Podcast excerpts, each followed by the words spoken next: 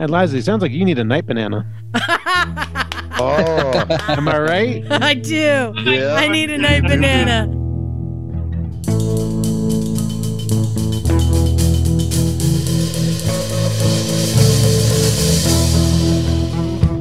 Hey there, welcome to Motorcycles and Misfits. Coming to you from the Recycle Garage in Get it right! Smoky, Santa Cruz, California.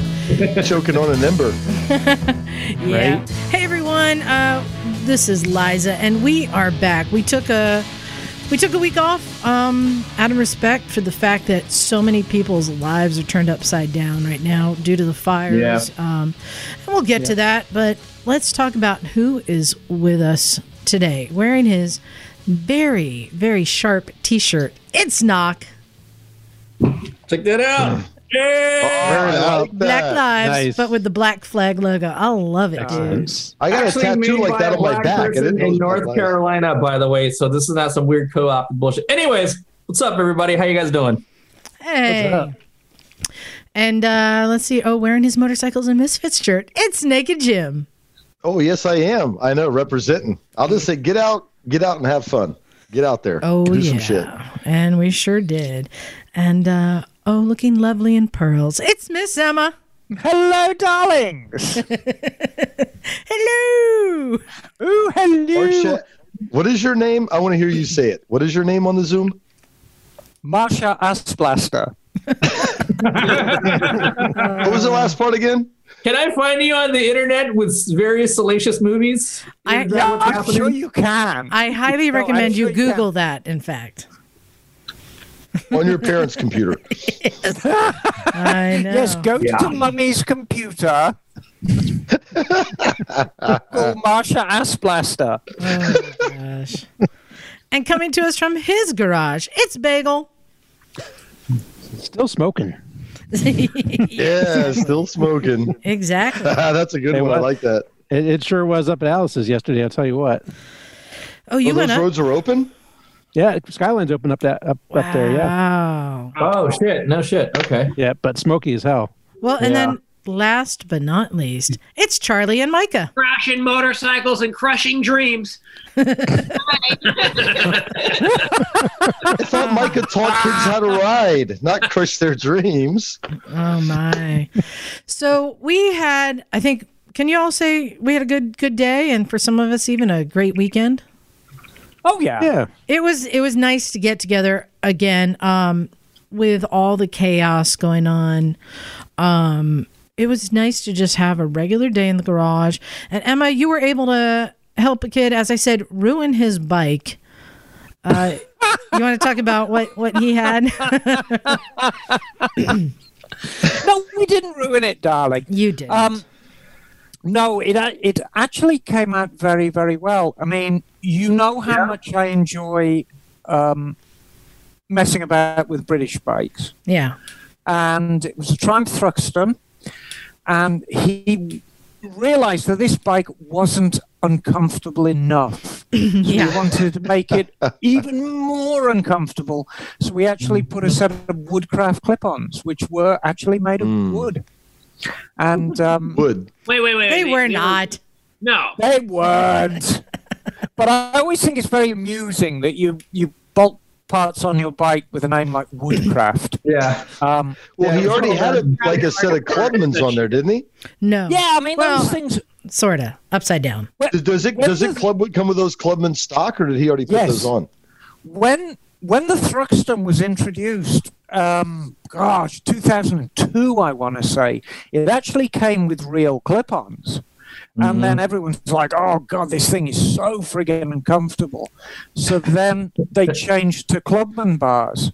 Um, but he wanted to go back to um, the uh, the clip-ons, so he got himself a nice set of clip-ons, and you know we did a few custom bits on it as well as the Clubmans, and it came out uh, as well as the clip-ons, and it came out really really well. He was very very happy.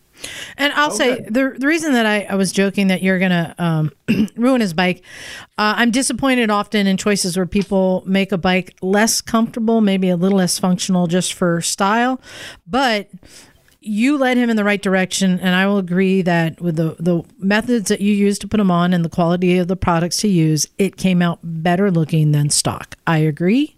Uh, so I, I give you that compliment. Good job Oh, on thank that. you. No, I mean, you know, it it it's all very well bolting shit on your bike. I mean, uh, I'm a huge advocate of it, but I mean, anyone can just bolt stuff on a bike.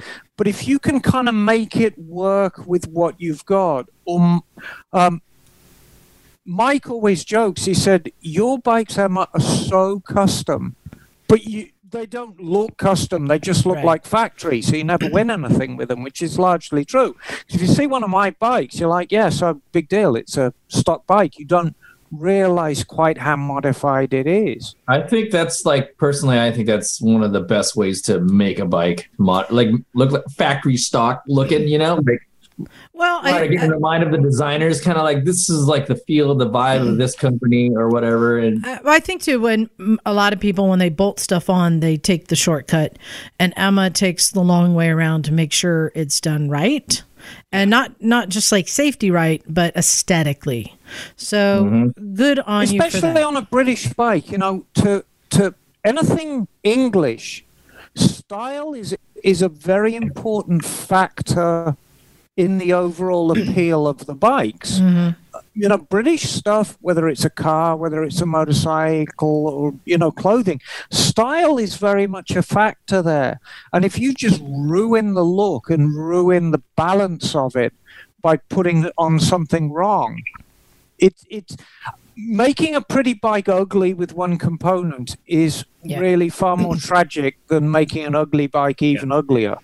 Well, oh, I know about that. so yeah, you do. So good job on that. Um, Oh, cheers. I wanted to uh, talk about uh, the what's been going on here. A lot of people have been seeing on the Oh, yeah. news. California is on fire, and that is not an exaggeration. There are fires all over there's California. like 30. I mean, not just not just California, but California especially hit hard. Two weeks ago, we had these lightning storms come through, and lightning is very rare here, and it happens to be a very dry summer, drier than usual. Um, we don't have any lightning. It rain. raining. We, yeah. we haven't any, we don't have rain for months. But Uh, when the lightning was happening, it was not actively raining. It was just lightning. just lightning, lit fires everywhere that became that joined became bigger and bigger fires, and uh, it, su- it suddenly became a dangerous situation. And fortunately for those of us who live down here in the city, we didn't get evacuated, though. It was touch and go.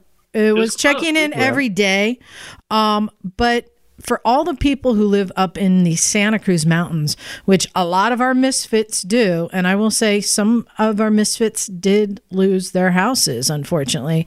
There are no lives lost amongst our group or friends that I'm aware of, but um, everyone got evacuated um, pretty in pretty short time, and we're talking a lot of people in many different you know cities and towns up there, um, and some crazy people stayed behind, and uh, they did so to fight the fires. Um, and for many people, it was causing problems because people staying behind would get the fire get too close to them. They'd call for help, and then they'd have to pull people off of the lines to go risk their lives to get these people out. And for others, though, there was a code.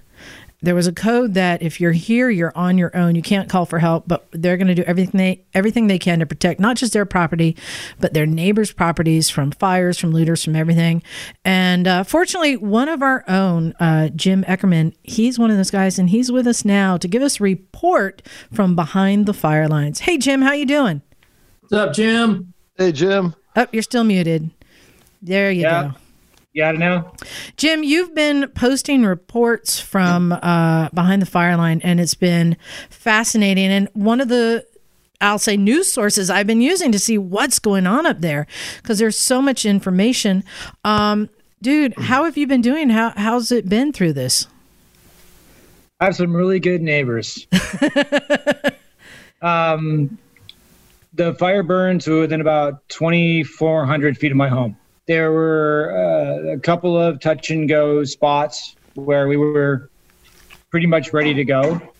Yeah. So, I mean, so the incident started and we got some help. And I made the decision that if I didn't stay behind to at least like you know, try shooting some water on some little falling embers or something that um, I wouldn't have done everything I could. Uh, a lot of the major concern that the firefighters here had is that we all knew our limits, we knew when to leave, and that if we were going to leave, we were going to stay the hell out of the way. Yeah. So, you know, there are a lot of safety concerns when you do something like this. I, I liken it to a lot of the times that, you know, both in the service and in the merchant marine, when you stepped on a boat, there was a possibility that you were going to drown. You know, these are sort of the commitments you make when you do something like this. So, um, that's most of the voicing of concerns from officials. Law enforcement up here was great. Cal Fire was great. Everybody we talked to was wonderful. Um, so what I immediately did is I I set up a round the clock sort of watch. We have uh, one of the most indispensable and invaluable tools that we used was um, scanners for on the ground information. You know, um, when it was what to expect, you know, we had a pillar of fire behind us. I mean, one of those vortexes that shoots like Yeah. 2,000 feet in the air.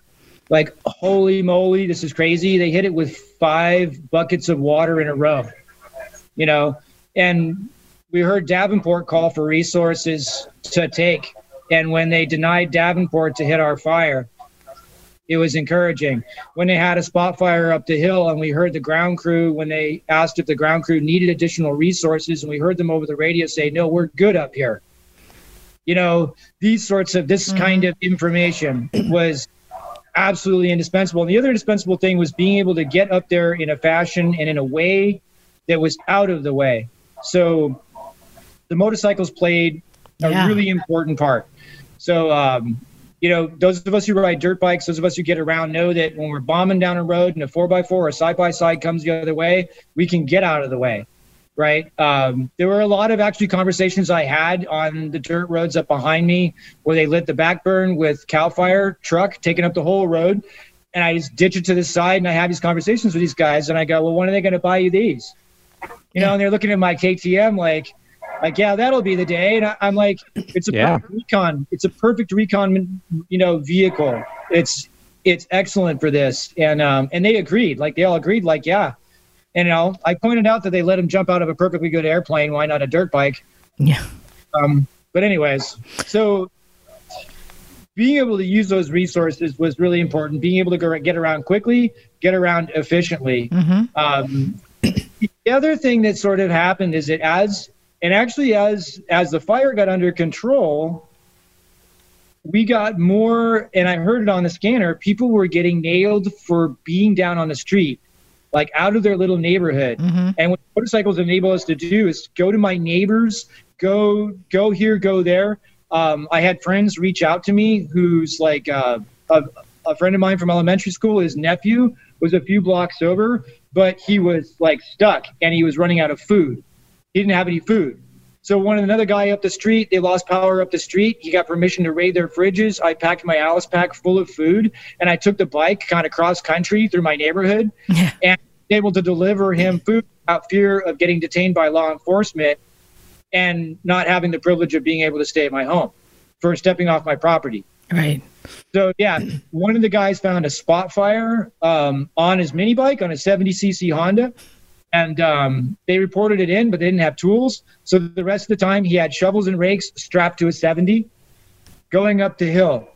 With the scanner information, we were able to know when all the helicopters were parked for the night. I mean, the last thing we wanted to do is be in the Right. way and have them drop a bucket of water on us right? Like, so we were able to know. And then what we could do is we could go do our own recon on the bikes to see exactly really what the situation was on the ground. And, and, um, because the information you get from the authorities is get out, you're in the way.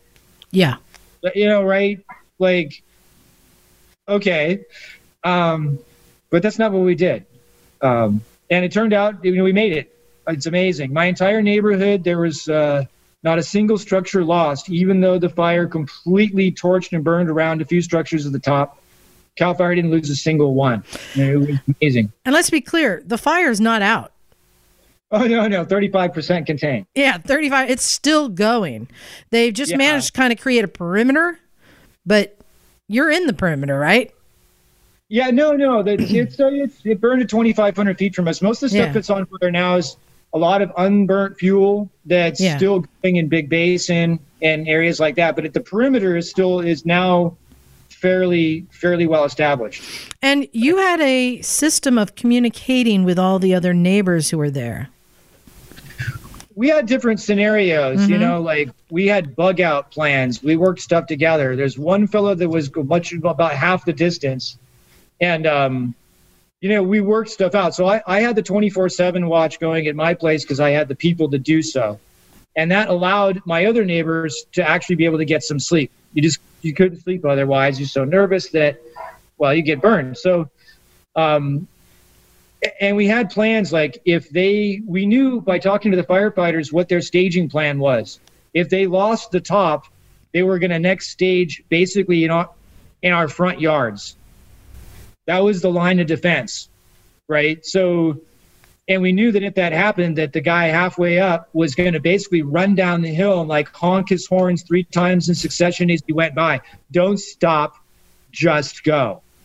Take care of yourself do what you need to do you know? So we were on our own but we were connected and together. Anybody that needed anything anybody that helped. And and like i said we got a lot of that done by zipping around on the bikes because they were low profile they're light they're easy you know? Um, so it was, it was pretty good help. I'm i'm literally i'm getting a uh, a nicer like base and mobile unit uh, scanning units. And i'm quite likely going to wind up with at least one helmet with a helmet speaker a mobile scanner with extra batteries and then like a two-way two meter Yeah. to be able to to recon and do bike related recon work because I felt that it was so valuable. And I really um, appreciated the video you did when you just left your yard and then you went up onto that dirt road where the left side is burnt and still smoldering and the right side is all green, nice trees. I was like, holy shit, that got close. So that was the back burn. Yeah. What they do is on the uphill side, they, they cut the brush back for about 20 feet, toss it to the bottom side, and then they light a gentle back burn and then let it go up the hill. Um, the back burn behind my place was really eventful. There were at least two instances where we had um, it got away from them. The one on the other side of Felton Empire and Fall Creek was sort of like this this non-event, Yeah. right? It we got a lot of smoke in the evening when the marine layer would come in, but perhaps because it's denser and wetter over on that side, right? It didn't, but uh, but that that side went really really well. Backburns really work, but there's a significant amount of risk involved in doing backburns and whatnot in forest fires. You know, I mean, it can, it can get away from you. So, um, so yeah, there. It's been interesting. Well, I, I wanted to thank you for the report. I'm so glad that you're safe. And thank you for posting. It was fascinating to watch, but also good to get that report. Um, and like I said, unfortunately, some of our, our friends did lose their houses. A lot of people did. A lot of people's lives are affected. I know people who were evacuated and then ended up getting COVID from their hosts who let them stay with them.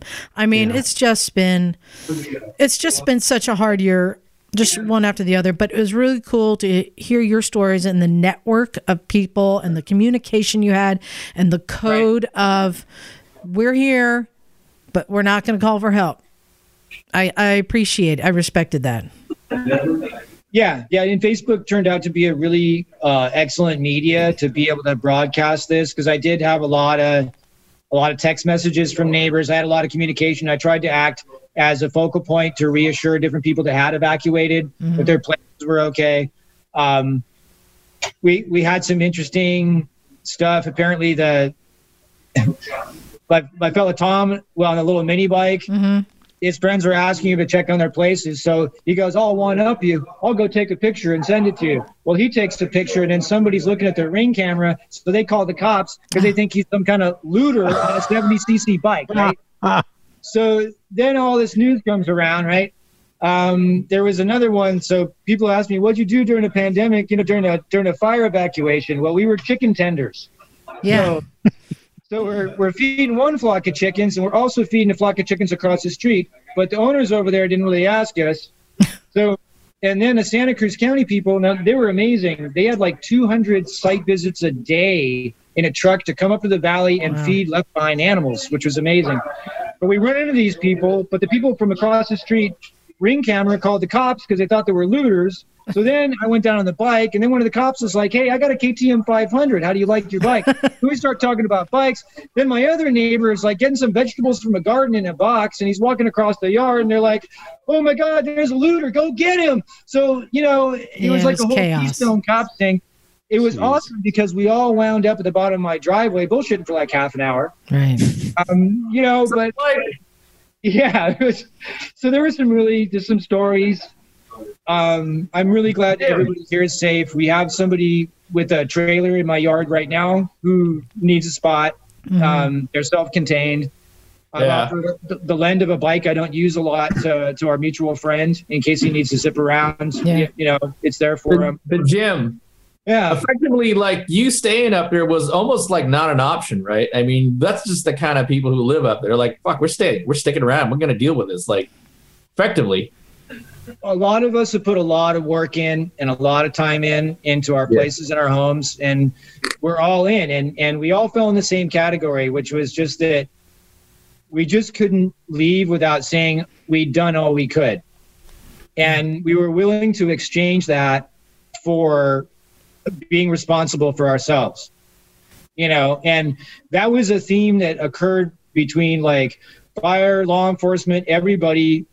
They'd have these conversations with us and it always came down to that. You you know your limits. You know when to go. And you know not to expect help. And please stay out of the way. Yeah. and those were all agreements that that we had going for us. So um Well, you know, it, it, you know, hearing Jim talk is fascinating, and I think there's a lot of people, um, and you know, heroic or whatever, but to have the, you know, not the balls to stay up there because anybody can stay up and do it, but do it in a thoughtful way is is a really cool thing to do because, you know, they didn't have the resources; they were so under resourced. That a lot, I think, areas like where Jim was, and I know some other people that stayed too. They weren't in imminent danger. They weren't gonna. They weren't gonna stay there to die but they're like we're we're we're safe enough where we can stop and put out spot fires and they did and i think people like jim and other people saved a lot of homes from from dying but they did it in a, in a smart enough way now unfortunately there were other people that would call in a fire at their house just to get the fire department to go there to check on it right that kind of stuff um, but it was interesting to hear the people that did stick behind and what the impact that they made so it was it was it was fascinating i was it's always fascinating to see what resourceful people can do Yeah. Well, Jim, I'm glad you're safe. I'm glad that you you know you stuck it out and shared it with us, and uh, and thank you, yeah, for doing what you did and helping out all of your neighbors as well. It made a difference. yeah i had i had help um by my partner tammy blake her brother Mm-hmm. came came in and he he stayed for four days until he had to leave. Um a lot of this we talk about some of this was some some of it was people like people needed jobs. People needed something to do because there wasn't a lot they could do. Mm-hmm.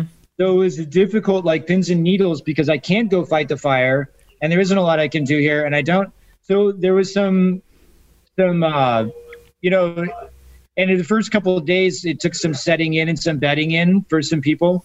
And a couple uh, uh my tenants went ahead and left. Yeah. you know like and it was really good. Like if you need to go please please go. But um but yeah certainly not for everybody. And believe me i heard the whole time i've been glued to the scanner you know and the number of calls for welfare checks the number of people looking through their ring cameras at i mean you think they'd call the cops on a raccoon you know like like there's a raccoon i'm like robbing i got bandits at my house right um unfortunately it does drain a lot of law enforcement and and it is hard it is hard to tell you know but it's a, it's an individual decision i think most people made made good decisions on that Yeah. you know Well, um, had a lot of faith stay safe. Keep fighting Will do. fires, and uh, we'll, we'll let you go. Thank you so much for sharing your story. we're actually um having a little barbecue right It's now too soon. Too soon, man. Are you all our ha- friends you know all the stay behinds and stuff we're all uh much closer now nice. Smoke got have uh, have smoked venison tonight. yeah right Stop, bagel.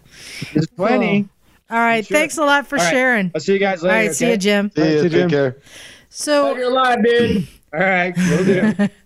So, you know, one thing that um, this whole thing, I think a lot of us went through this. There was the imminent threat of evacuating. And I know for me, I quickly had to assess all my belongings and what do I take? And I have a trailer. I can take two bikes. Uh, did you guys Mm-hmm. all go through this where you had to figure out what Yep. what you're Yep. going to take? Yep. I had a bike in my truck. yeah. And for made me. I decided that I think uh, it was the Africa Twin and the the Turbo. The Africa Twin because it's my newest, biggest bike that can do everything, and if I can only have one bike, that's the one. And the Turbo because it's the least likely to be able to be replaced.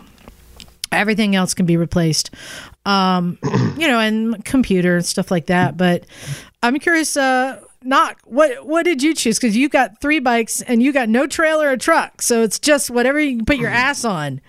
yeah, so I, I juggled the. Uh, it was between the XR and the Super Hawk. Uh, the rationale was uh, I picked the I picked the. Wait, XR. you have another bike though. You got two more. Yeah, I have a Ninja 650, but that thing's not even registered. So You've been Well, I riding that for like yeah. two years. Jeez. yeah, I, and I've only got it for like you know for like a like a like a thousand dollars or something like that. So it, Hold on, so it's between- The the Super Hawk that has what three hundred eighty thousand miles on it. 100 126,000 Same miles. thing. Okay. Yeah. Yeah. Versus the XR, which is just you know a unicorn sort of, and Yeah. it, it's got a Kickstarter, so that's cool. But uh, yeah, I picked with I went with the XR because it it's, gets decent gas mileage, and you know it was uh, easy to maintain, right. and it could do the stuff that Superhawk does just a little bit slower. Yeah. And how about you, Jim? You had a hard decision. You have a truck. You could take one bike. Yeah, well, fortunately, like you, I don't live, you know, up in the middle of the redwoods. But um, so I wasn't completely abandoning all but one bike. But I, I put the two, the the CRF 250 Rally in the back of the truck. Really, not the Africa light. Twin. No, you know, because if I if if if things, you know, think, see if things got really bad and I had Yeah. to bounce around on a bike like Jim had to do, Yeah. I want a lightweight dirt bike. Yeah, um, but I wasn't going to abandon the other bikes. I was going to actually take them down to the boardwalk parking parking lot. Yeah. and you know just a big huge open parking lot and park them down there and then just figure they'd probably be okay so i didn't you know i wasn't think worried i was going to lose all my bikes but i did throw the 250 in because it's easy to load um, but it's also if i have to have one bike and i got to you know be nimble on it the 250 is great for that How about you, Bagel? You got what, like 11, 11 scooters there? More than that. Yeah. So, Um, the problem the problem is that they're not all running. right. So, and I don't really have a place to store more than a dozen bikes. Oh, And this is hard. You have your first bike, the Heinkel that Yeah. you just got running again. Yep. But then you also have your what Vespa GTS 300. That's your more Or reliable. a 250. 250. Yep. So that's a hard call. Right. And So- then the Stella. And those those are the three bikes that I have running right now. And Mm-hmm. so I decided the best thing to do is to to just move those bikes out of here because they're running and I can move them. So I moved them down to my sister's house, which is a couple miles south of here, uh, where I figured they'd be safe. Oh, so your answer is all of them. yeah, I moved all all three of those out. Um, and you know, while I was looking forlornly at all of my other bikes, hoping that I would see them again, which thankfully I have. Um, but I just, you know, I, I didn't have a way to move the other bikes in a safe place to keep them. So I just kind of decided to leave them and take my chances. Um, Yeah. And I, I actually I did evacuate uh, on Thursday night because the evacuation zone basically reached to a, within a block of my house. Yeah. So I figured with 45 to 60 mile an hour winds being forecasted for the weekend, I figured it was a good time to leave. And so I moved my bikes on Thursday afternoon, uh, packed up all of my my things, the essentials into the into my car, and then headed down to my parents in Watsonville and stayed down there um, for a couple of days. Um, in in then after that, I then moved my bikes from my sister's in Santa Cruz down to Watsonville just to make sure that they were far enough away because I had time and there wasn't anything else to do other than wait for to see what happened with the fire. But it's interesting that you, we, I think we all went through the same process of having to like assess and prioritize. Yep. So, Charley and Mycah, you got how many bikes between y'all? About six. We were gonna take all of my bikes, none of Mycah's bikes. Yeah, I know. How did that? How did that happen? it was really funny and sad because we were talking about it, and I was like, "Well, if you're gone and the truck is here, I'm not going to be able to put any into the uh, truck if Mhm. we have to go." Um, but So- what bikes should I if I have the opportunity and can get some help doing it? So during the whole last week, I was just commuting by motorcycle. I kept the truck at home in case like Mycah needed to get out or whatever. Mm-hmm. Um, and we decided basically Mycah's FC6 is worth a lot more on paper because on paper it hasn't been crashed like 30 times. And how many of those crashes did you do, Micah? Uh, I did about 29 of them. yeah. Okay. Um, but I'll tell you what, I got my money's worth. Yeah. Um, So, so what bikes did you have ready, ready to go in your mind? So we were going to take um, so my dirt bike, which is a YZ250F, which Mm-hmm. you know was Anton- Antonio's bike, and they just spent you know hundreds of hours in custom suspension work to it. So it was like Mhm. you can't recreate that bike. And then the DRZ is also same thing. We put a bunch of time into that bike. Wait, you were going to leave the Super 10 behind? No, I was going to No. come and ride the Super. Oh, okay. So Mycah would drive the truck and I'd ride the Super Tenere. And then we'd have, you know, then worst, you know, everything comes to shove or whatever, then Mycah could either commute on the Super 10 or the DRZ, mhm. you know, then the, you'd get the insurance done or whatever. There and, you go. you Yeah. know, then Mycah would be riding an FCO seven. Yep. So, Yeah. Emma, this must have been very hard for you because not only do you have some very nice bikes, you have some very nice cars. Yeah. So, what was your plan? Or did Um, you not have to? You weren't close enough. Oh, I, I got very, very close to the river fire. That's right. Down Yeah, in Carmel. fire. Um, Yeah. the river fire got close enough that um, CSUMB got evacuated, and I can see the CSUMB Mhm. campus from my house. Hmm. Um, my motorbikes are everything. Yeah. I mean, it's it it it would be like asking to choose between your children. Exactly. But in truth, I would save only one. And it may surprise you which one, because the Guzzi I built, hmm and I can build another one. The Turbo I built, and I can build another one. The Trident I'm building, and I can build another one. There's only one that really would be so hard to duplicate as to what it is, and that's the one I'd save. Rufus? The RF RF 900. Wow. Really? I would What? never, I could never find an RF 900 in that condition again. Yeah, let Wow. alone the plastics, the whole completed unmolested bike. Yeah, that's that's a winner right there. You know, with factory that batshit crazy purple and yellow paint job. In, Yeah. The Lakers. You know, I could build one, but it wouldn't be an original bike. Yeah, for sure. Um, but you know, I mean, if I um, if I had to choose between my bikes, I mean, I'd, I'd it's that'd be a tough choice, darling. Yeah. Um, I'd imagine you could put two in your truck. yeah, I probably. But Or you know, the only ride the- one and whatever. But you know, Liza, as much as I, you know, much as I love my cars, you know, I've got the El Camino and the Jag. Right. Um, th- they're they're nothing compared with the bikes. I mean, I you know, I'd sell the Jag or the Elky in a heartbeat. You know, I I like I like nice cars because I just like the experience of a nice car. But my bikes are something quite different. I I very much put a piece of me into my bikes. But when you're ready to sell the Elky, let me know. well, when you're ready to pay more more in fuel than you do on your mortgage. when, when you're ready to leave the Moto Guzzi behind to burn, let me know. Okay, very yeah, good. right. Yeah, Um, we'll, we'll be right down. We'll be a Luton. Okay.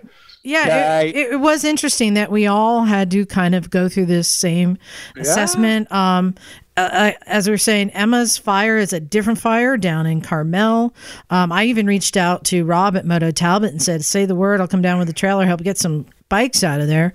Fortunately, um, the fires were stopped there. Uh, Big Sur is still on fire. Um, I think Sonoma, um, all over. It's crazy. But um, the message I want to put to everyone out there thank you for everyone who reached out and asked how we're doing. Um, other than some bikes and properties that were lost. Everybody's lives are fine, and the community has really been pulling together.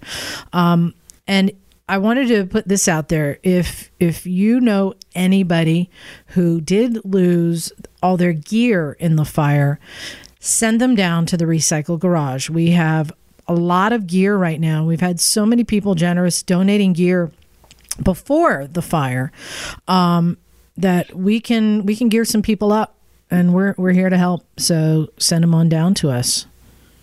There you go. Um, yeah, just so glad that we are all safe, and um, we may have some more updates, you know, in the future. Um, but for now, we've got a ride report because because everything was so crazy with COVID, with the fires, with the politics, with everything going on. I have to admit, I was getting to a point where I was getting a bit crazy and just it was too much and um, Run away from your problems, just like I. I said, you know what? You know, we always talk about writing for mental health, and this is one of those cases where I, I reached out to Jim and Charley and a couple others. Um, I said, we need to let's get out of town, and we kind of picked a path around the fires and, and away from smoke. And I said, let's go do an all day long, hard ADV ride. And I just want to forget about the world. And you know what? It works because when you are navigating over some rough terrain and you're dealing with uh, potential heat stroke and, Yeah, and you've got you got a moment there. uh, you know, and you're assessing like how far you can go on the fuel and the water you have, like you're not worrying about COVID or politics or fires. It's all you can do to just, you know, um, deal with the problems on your plate right in front of you. And it worked. Um, Charley, you help you kind of mapped it out. You want to talk about our route? We had for Jim and I, like I think it's all the dirt we know of, like within proximity well, of our home. basically, uh, If, if Santa Cruz had a backcountry discovery route, Yeah. we, we did the Santa Cruz backcountry Yeah. discovery route, or part of it anyway. Yeah. Well, so we, you know, we left Santa Cruz. We did Buzzards Lagoon Road, which is you know pretty close, and like a lot of these roads we did, there's tons of offshoots to where you could spend all day hmm doing little offshoots of trails or whatever. And a lot of these are um, either fire roads or private roads. I think they're technically private roads. So But- Summit is a so we did Buzzards to Summit, and the road we took up to Summit was a private road, but there's a way around where Summit is not a private road, but it eventually turns into a private road. And, and I want to say, because we are on private roads, um, when doing so, we are on bikes that are not loud. We are not riding at speeds to cause any more damage to the already potholed dirt roads. We're not kicking up a lot of dust. We're not loitering. We're being respectful of the property and then, you know, moving on. and these roads we're riding on so like some, there's tons there's like you know probably over 30 homes or something that live up there so it's and all and these people that live up there also ride and they do i think the january 1st like adventure ride they open it up for people Mm-hmm. Yep. And we followed uh, my code, which is um, disobey signs, but obey all chains and gates. kind of Yeah, that's your code, not mine. That's, my yours. code. If someone That's can make fine. the That's effort to put a go live. chain across, I'll uh, I'll I'll give in. If all they do is tack a sign on a tree, nah, I'm not falling for that. um but yeah then we went over to corbin yeah, yeah, we went um then a third dirt road uh down. oh that was yeah um Mount Madonna Road, which turns into dirt road, which Yeah. I would like to mention the first time I was on that road was when I accidentally took it with the RS 250, you know, Aprilia sport bike. Um, yeah, not a good I road was for that. trying to bike. get campground, and I was like, "Man, this is not the right bike for this." And I was like, "I can't drop this thing."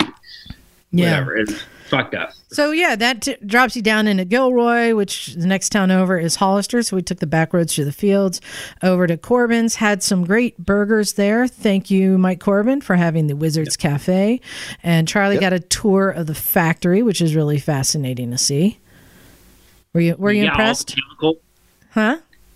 all the chemical smells. yeah. Yeah. Well, Um, tell you what, when you guys were uh, touring, um, I had two cool things at Corbin. So I was sitting outside waiting for my, I had a, I had a BLT and a cheeseburger. And they have an, the uh, Hollister Airport is right across the street. And Oh, I know yeah. Emma's familiar with this, and I saw one of the coolest sights you can ever see out of that Hollister Airport is a guy owns a pair of uh, P-51 Mustangs. Yeah. So the plane that basically won World War II. And if you've ever seen one of them, they're beautiful to look at. The on, lines. Jim. I think you'll find Oh. that was the Spitfire. Ah, no, sorry. but you guys put up a hell of a fight, I'll tell you that. We did it together. That's why we have a special relationship. But anyway, but to hear a P 51, I think it's a Oh, huge yeah. Rolls Royce engine. Mhm. It Oh, makes yeah. this sound that is so distinct and to see it and hear it close up. But then I got to sneak in, and Charley mentioned chemicals. Well, Mike makes a bunch of stuff plastics, fairings, luggage, seats, of course. But they had the new um, Trident rocket up there. Mhm. I mean, I'm sorry, the Triumph rocket. Yeah. And uh, with big, the first it? generation, it's big. It looks like it'll rip your arms off. It has, but the first generation plastic luggage were just being prototyped right there. And the dude was there sanding fiberglass. Mhm. And I'm like, hey, what's going on? He goes, hey, how's it going? We started chatting. And it's like, just how accessible Mike's factory is is great. Like, Yeah, you- there's the Right. newest, latest prototype, and you just chat with the dude. You can walk right into the R and D department and see what they're creating. But you know, it's it. Th- that's never surprised me because the industry, this industry, is really made up of enthusiasts, and Mike is a true enthusiast. I mean, we've mm-hmm. talked about this many, many times before, and. Mike's driven by love of motorcycles, and he's lucky enough. He's made a very, very good living out, out of it for 60 years. Right. well, if I remember correctly, Mike rode across country when he was like 18 in the wintertime to go from where? Somewhere back east to California to join the Navy. Yeah, that's Right. right. You know what I mean? So he's he's had this visceral love of motorcycles, very much like me, and like me, he's made a living out of doing it. It really doesn't get any better. If I had a factory, it'd be open to the public all day, every day. You can see it just because look what I do. It's great. Yeah. I'd love it. And and Charley was stoked on the machine shop, huh? Mm-hmm. Yeah, then a pretty good little metal shop. Little. Yeah, you know, they only had like three lanes. Yeah, it's it's pretty big. Um, so we had a great lunch there, and then we headed on out uh, again the back roads, heading down. Uh, Jim, uh, we were going down to Tres Pinos. Yes, we took some back roads out of Mike's Mm-hmm. place down to Tres Pinos, which is a small little ag town south of Hollister, Mm-hmm. uh, birthplace of the American biker, Hollister. And um, yeah, so we bounced from Hollister to Tres Pinos, and we went a little bit south of there on Highway 25, which is a beautiful road that eventually will take you south to Pinnacles National Monument. and a little ways off, you go off a road called Pinocchi Road or Panoche Road. And uh, it just starts taking you east into the middle of nowhere. I mean, Charley, how how desolate did it feel after a while? Fucking, there's nothing. yeah, But I mean, there's, this is there's BLM. cows. There was always a cow inside. cows. yeah, this is a lot of like BLM ranch ranch, uh, ranch land, so a lot of open space. But it was a dual sport ride way before we got off off the off the pavement because the pavement was so horrible. Oh, It was like yeah. riding off of the pavement on the like little dirt path on the side of the road was smoother than the road. Yeah, yeah, I know. So, and I'd like to point out, and this is where nobody has any sympathy for us when we complain about the California weather. But let me tell you something the California weather can kill you. And here's how when we left, it was like 63 degrees, foggy, boo-hoo. cold, on right? coastal California. And you know, I looked out and went, "Ooh, I think I'm going to wear my my thicker gear," you know, because you don't want to get cold, right? I think Jim, you made the same choice, right? I ended up with yeah, like thicker ADV gear. You know, Yeah. climb, so it still vents, but it was still Gore-Tex. By the So time we're back in the middle of nowhere visiting these cows, it, it was getting into the 90s, and then the further south we went, it got up into the hundreds, and it was getting hot. I was yeah, we like, hit "Ooh." 101. I know. Yeah, it, it got real hot. So our our goal, our destination point was a place that Jim has found. Um, it's a neat little ghost town, right? Yeah, it's a trippy spot. I had heard about it years ago, and kind of like you know myths and tales and stuff. But it's Yeah. it's it's not. It, it's a known place. It's called New Idria, and there's a New Idria mines, and it's in San Benito County. And like I said, we're it's out in the middle of nowhere, but it's a fascinating place. It's actually an area of um, like geological interest. I think because the San Andreas Fault and stuff is in that area, but there's interesting minerals um, and things in that area, and it's a fast and the, visually it's a fascinating place. Um, you can find some stuff on Instagram if you follow Trailbound Company. Occasionally they'll post some stuff up there, but New Idria it became a mining town like. Uh, you know, I think back in the late 1800s, and what they found there was mercury. hmm Right. So who knows what mercury was used for originally? Anybody? Making hats.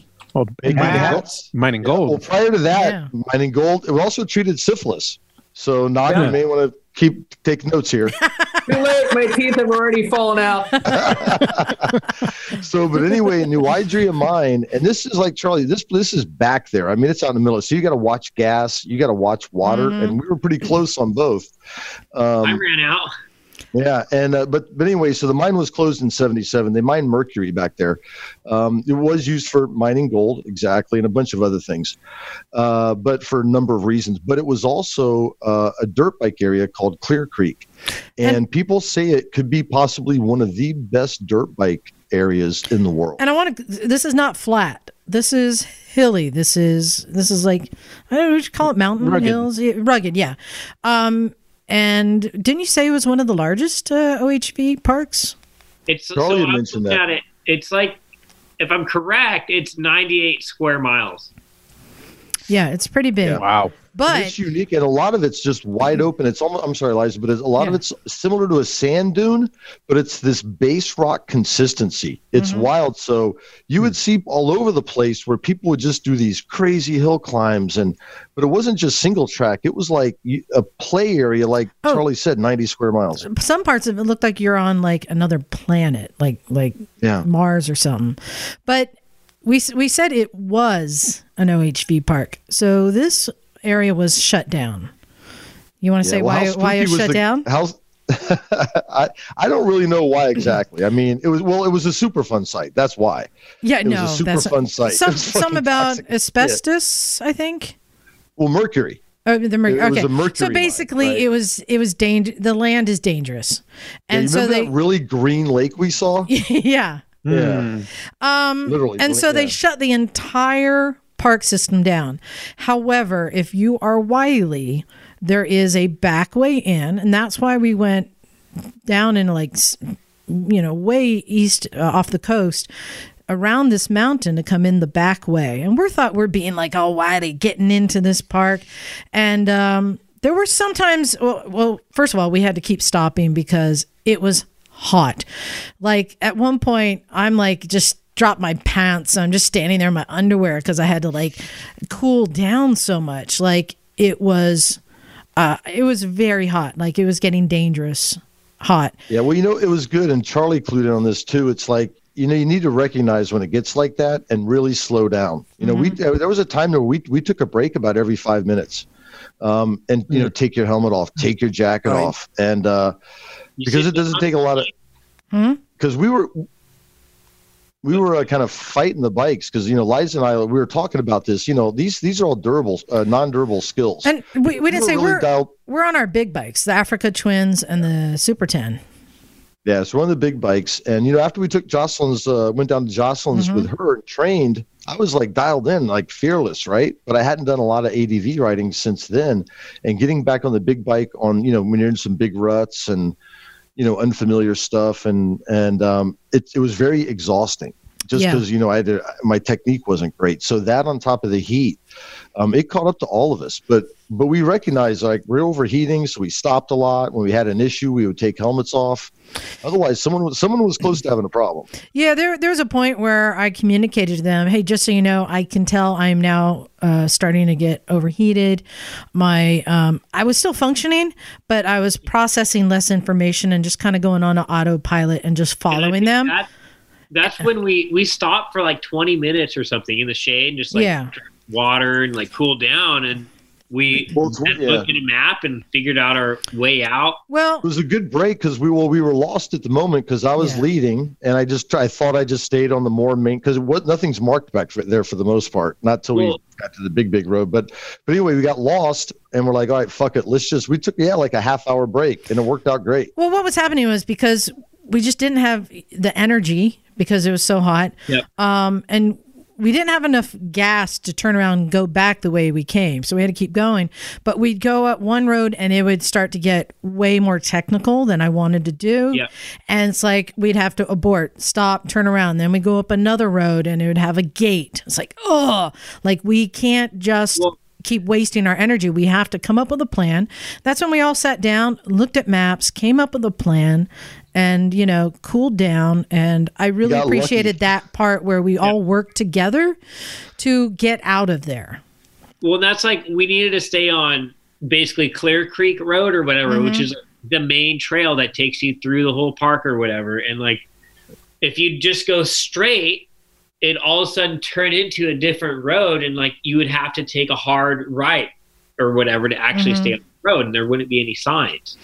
That's And- kind of one of the problems of riding in. You know, an OHV park or something that's not maintained. And it, So- uh, one so of can I yeah, go throw a wrench in here, Yeah. Liza? That you were on the big bikes. Mhm. Yeah.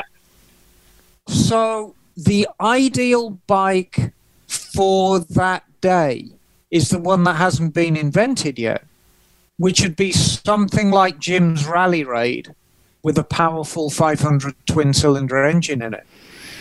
I don't Well, know. like Yamaha Pleasant 100 enough to do the miles, but you Ah. don't feel I'll say when it starts getting technical I'll that you're on a ho- horse. I'll say no. I felt like I was on the right bike because when you're on a big bike like that, as long as you're choosing the right path, you're working less. You're just there It'll along for the ride. You you choose wanna the go. path and it just chugs along. And that's why even when I was overheating, I was able to just keep chugging along. Whereas on the smaller bike, I find you work a lot more with your body to maneuver it around and using your hips and balance. On this, you just sit there and just chug. But Yeah, you know, at- it's it. I was going to say at one say, point, yeah, go ahead. I was going to say a difference I find between the big bike and the little bike. I think if if if I had kept up with my skills on the big bike, it would have been totally fine. You know, not too bad. The the light bikes are nice because I think the suspension's a little better. You know, when you hit these big ass ruts and stuff, you're not really pounding them so hard, and they're a little more confidence inspiring in the head. But the other thing, if we had the the littler bikes, we'd have been going a lot faster. And going faster where trails aren't marked, you could just fucking launch off a cliff, and you you know have Right. You almost did.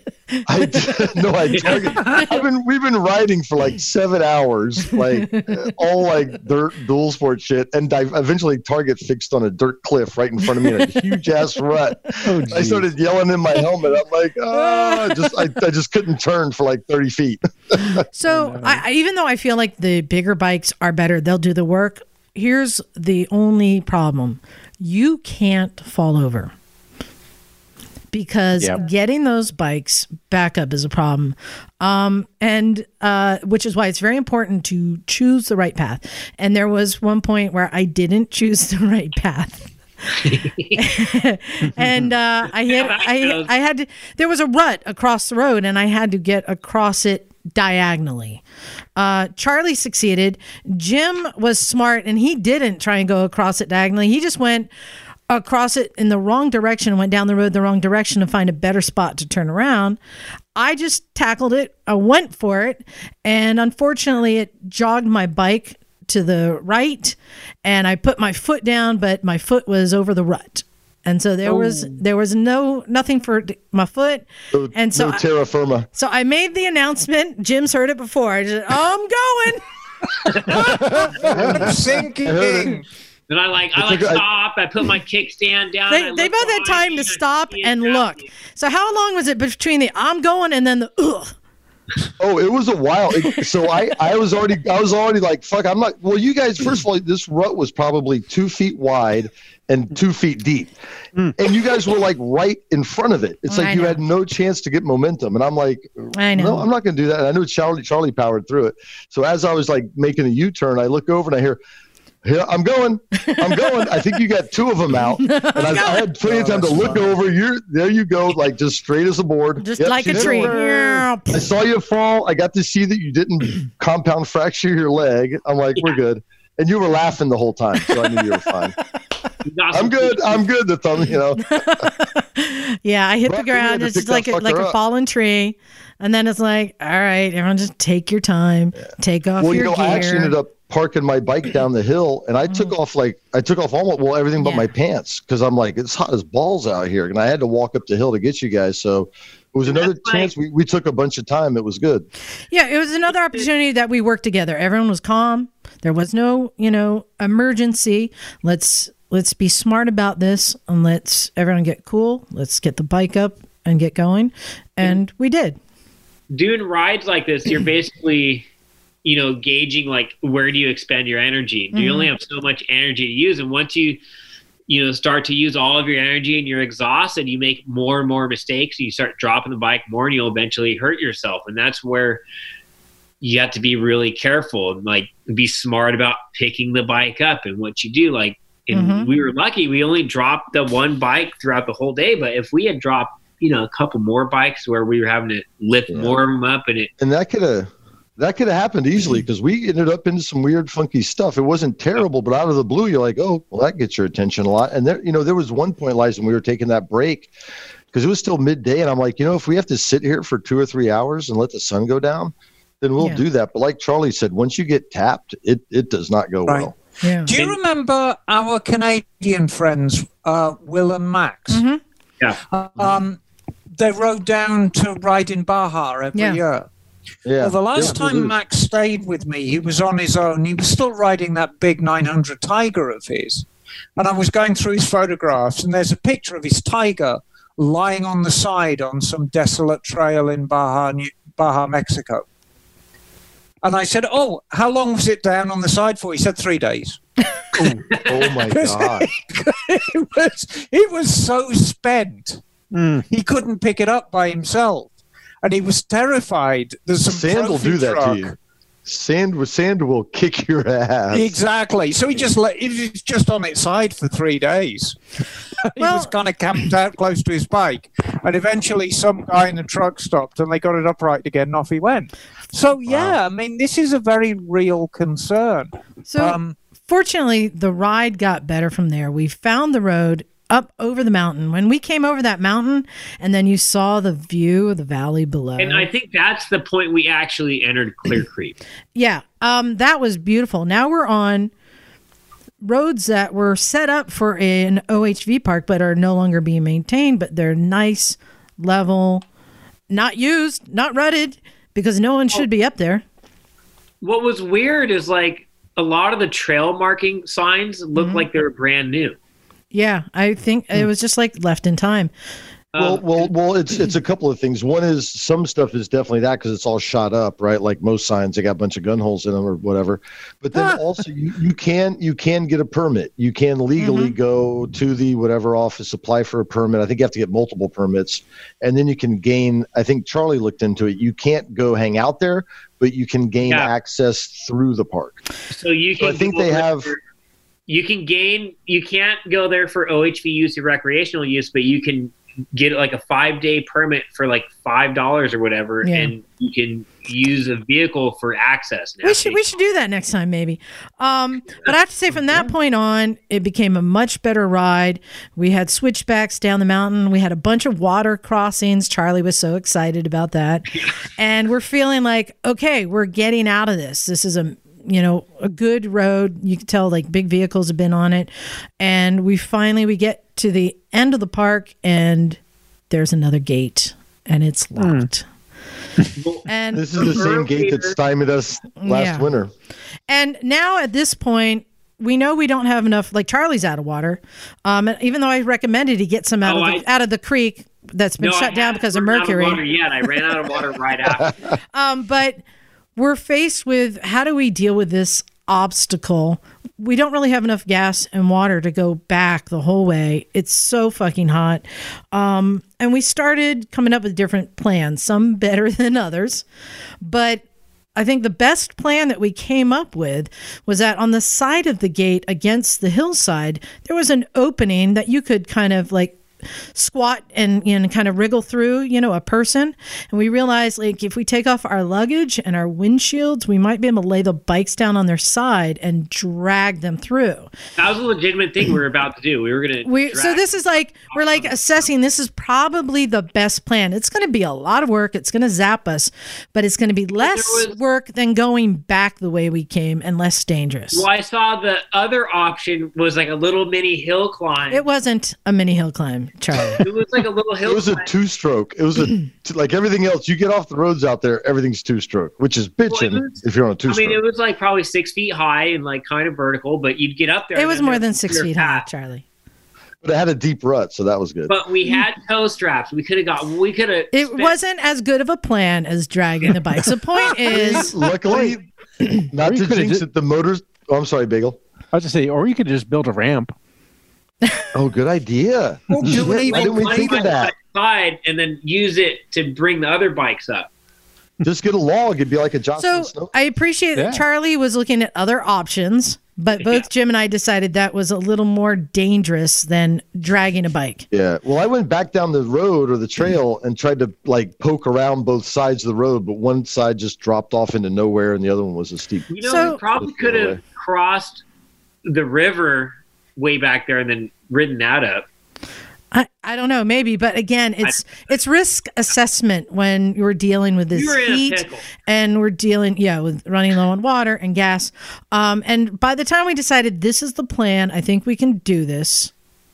Here comes a car up the road uh, Like behind only us, and we're we like, some like like a Honda Accord or something, like not even like a big off-road vehicle. And we're like, uh, hi, do you have a key to this thing? And they're like, yeah, we got the permits and and the code for it. We're like, yes. But we were also so we were talking stupid like how lucky. awkward it would have been if like he, he showed up and there was like a bike like on his ground. We're We're, dragging like, bikes. dragging through. It was the perfect timing. It was perfect timing in that we all worked together, came up with a plan for this obstacle, and we're ready to go and feeling good about it. And then we got bailed out just in time. And then we got really know lucky. we Didn't think about that car because we had passed that car like ten minutes prior. I yeah, but that car didn't look like it belonged there. So um, that was great. We got out of there, headed back uh, towards home, but we needed to get away from this heat. And the best way to do that is get closer to the coast. So we went up 25 and took Gloria Road. We've talked about it a bunch. Jim and I have been on it. A bunch of us have been on it. Nak's done it on his Super Hawk. Um, but it's just a nice, uh, like fire road over this mountain. Um, parts of it are just nice sweepers through cow pastures, and the rest of it is, uh, you know, sharp turns, you know, descending down the the mountain into the valley below.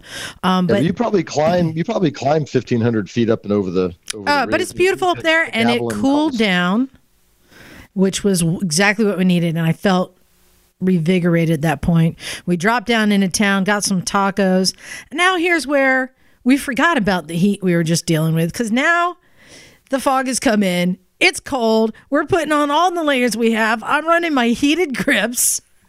Yeah, it and shivering on the way home. 164 in about an hour and a half. Yeah. Yeah. Like we're not made we, we're not built to deal with 40 degree temperature changes in that short of time.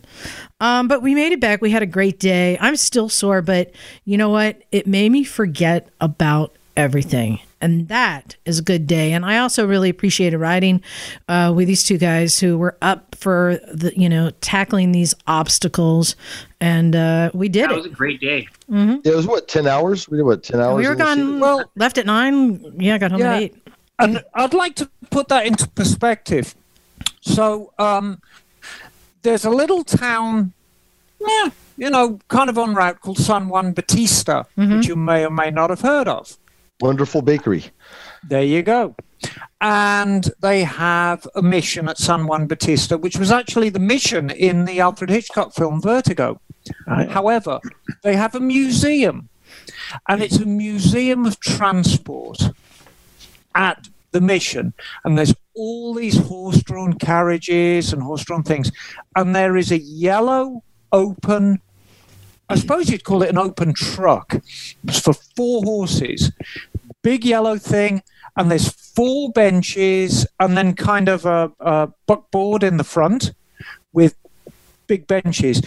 And to cut a long story short, it is the bus that used to run between New Idria and San Juan Bautista Oh, how cool. Hmm. Is that right? How funny. from the 1890s. and on the side, it's actually got the schedule and the stops it makes. Nice. And it's a three day trip. Oh, no way. From San Juan Bautista to Niger was three days. Wow. On- can you It's only about- imagine on a buckboard? Yeah, it's maybe 80 miles. That would be my guess. Well, you know that Quicksilver mine at New Idria was the at one point in that late 1800s was the second largest mine in the country, behind one of the I think the Quicksilver mines at Almaden in San Jose. Right. Right. And so I'm guessing, you know, the Miserable. miners would probably work like a month on, maybe take a week off, and Let their hair grow you know, back. they'd all pile into San Juan Bautista and drink too much Have a and good bury the bodies in the morning. San Juan Bautista is a lovely little town, though. Still Yeah. has that old Western charm. Well, Oh, yeah. It, it was a great day. There was a lot of firsts on it. It was uh, Charley's first time on a lot of these roads. It was my first time. I think really um, taking the Africa Twin out and really testing it and my ability. Um, and Jim, were there any firsts for you on this one? Oh yeah, you made it past the ghost town that freaked you out last time. I know I didn't get. I wasn't scared because I was with my, my big friends. Yeah. The first time I went there, Hey, like that sounds sketchy as fuck if you're alone. Well, and not to mention, and this played into the thing with the heat issues.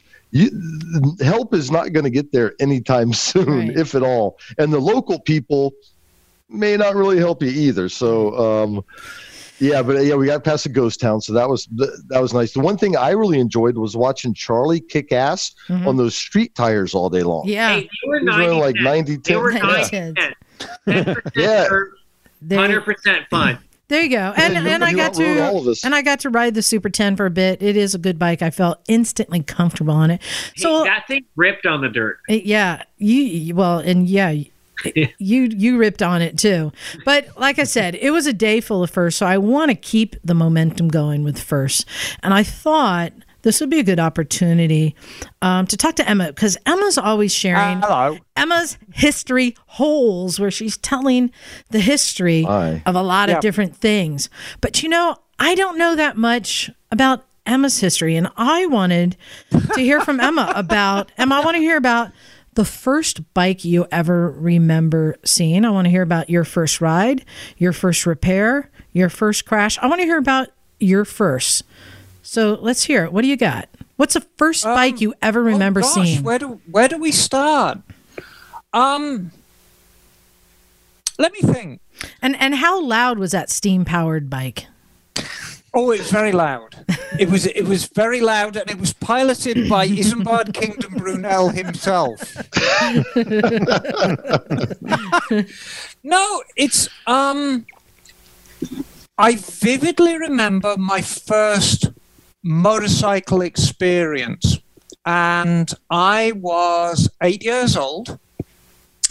So it was 1970, um, and at the, back then, um, my mom was pretty much raising um, me and my older brother on her own.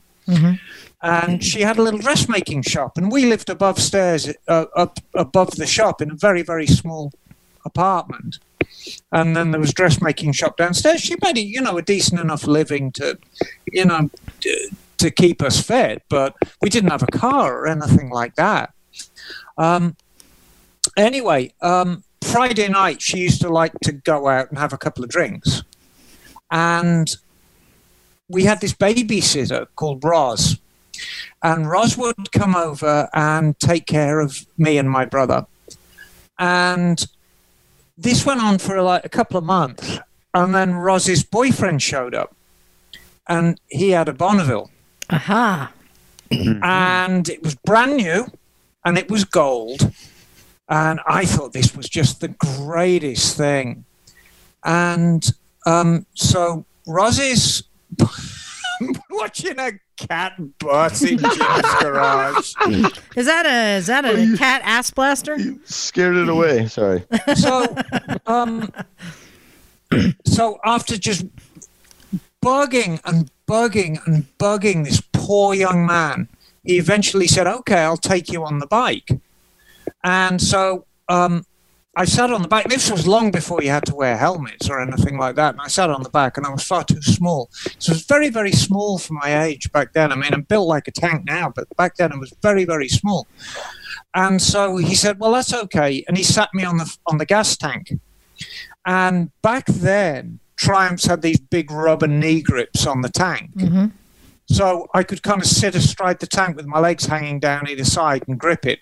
And he kind of reached round me to the handlebars, and I was pretty secure. And I kind of pushed back against his chest, and off we went. And he, he was going quite fast. I mean, to me, it felt like the speed of light, but there I was at um, um, eight years old, thinking this is the best thing in the world. And it planted a seed, then, you see. um, Exactly. But the reason why the bike's important, I've never gone away from my love of English bikes, and I want to be clear that I I'm I'm I don't always own an English bike, but they're never far from my thoughts. And it's not a, if I don't have an English bike in my life, it's a case of well, yeah, I'll get another one soon, and I always do. Um, and you know it's i don't know what it is. It's just really respect for the for the domestic product i guess. But i really love british bikes. So that was my first experience on a bike. Um, the first bike i ever owned Mm-hmm. i was 14 years old and i bought an Ariel Arrow from my next door neighbor that he'd put in his shed about seven years before. And I tried to get it going and I couldn't. So I worked on it. But of course, I was a 14 year old kid. I didn't know anything. So that was the, the first bike I kind of owned and worked on. Um, gosh, let me think. First bike I rode on the on the on the street. Mm-hmm. Hmm. I had a funny little Portuguese moped for a very, very short time, which I got rid of. But the first bike I really had that I'd ride around on was a little blue BSA C15, which I absolutely adored that thing. What? How many Um, CCs is that? 250. Okay. and I rode that thing everywhere and it broke down every time you went out on it but it was freedom and that's the important thing because you know back then you know my mom still couldn't afford a car but she didn't want to ride a motorbike but I wanted I wanted to get out and have fun so Hey, Emma, can you lift your microphone a little bit? Your earring is uh, clicking. oh on I'm it. Hang you. on let me there, you go. Thank you. there you go I should be clattering a little less Thank you. um and then I went over to the dark side and got a Japanese bike and What? Which it was bike was quite, that? It was quite different to the BSA because the BSA was like a four-stroke single cylinder and it went thump, thump, thump, thump, thump. And then I got a Kawasaki KH250, Mm. which was a three-cylinder two-stroke, Yeah. which kind of wailed um, and had no power anywhere except right at the very, very top of the rev band. So you had to thrash it everywhere. And I remember I got pulled over a couple of times on it. The policeman said, Do you know how fast you were going? And I said, Yes, not very. I said, I know why you think I was going fast because of the noise it made. But I said, if you actually look, you'll see I'm actually, there's a lot of noise and smoke, but not much for, forward progress. And I Sounds couldn't like me. argue with that, you see. Yeah, exactly. Um, so yeah, that that's kind of early Emmy years on the bikes, and I mean this is this is all in the seventies. How about first bike you crashed? Oh gosh, um, the first bike I really hurt myself on was that Kawasaki, Mm. and I did the the rookie thing. I target fixated into a corner and I hit the curb, and I went down hard. Oof. and um, messed sides? myself up pretty well. Um, a lot of road rash. I think I dislocated my elbow and fractured wrist and all. You know the good shit that you do. Um, so, so it was a high side. yeah, Yeah. and you know, it's, it, you, but you you get back on, and I was thrilled because the Kawasaki, you see, it had two mufflers on the right side and one on the left, and it went down on the left, so it was cheaper to fix because I only had to buy one muffler. If it'd gone down on the right, I'd have had to have bought two. And what would you say was the first bike you really cut your teeth wrenching on? Well, I I was very very lucky because I had the opportunity to earn my living fixing bikes quite early on in my career. I mean, when I was 17 years old, so that was late 78, I was working on bikes for a living at the local bike shop. Um, Hold on, Knox. So- Knox got to go. Let's say goodnight, Knox. Good seeing you, oh, Knox. good night, Nak. Night, I'll be back. I'm going to grab some food and I'll be back in a little bit. All right, bye. Oh, fair dues. All right, do wheelies. Get your Yeah. hair cut, you hippie. Dude, it's it's fuck it's so long I can't deal with it. I just can't deal with it. You long-haired hippie look freak. like a beatnik, darling. hey man. Yeah, like a hep cat. So it it wasn't. Was it Yeah. that you cut your teeth on one of the bikes you owned, or you just got into the Well, shop kind and of a got and learned there? because you know money was tight, so you had to learn how to fix them. Um, the first bike that I really felt I knew I was doing, I had a Suzuki GT 550, which was also a two-stroke triple, which I came upon. I was still 17 years old when I had that and it was a big deal after the after the Kawasaki because the Kawasaki had about 25 horsepower. The Suzuki had double that, and it was big and it was loud and it was fast and it was pea green as well, factory. um, Wait, I- your pea is green. yes, Have you have you been hanging out at New Idria?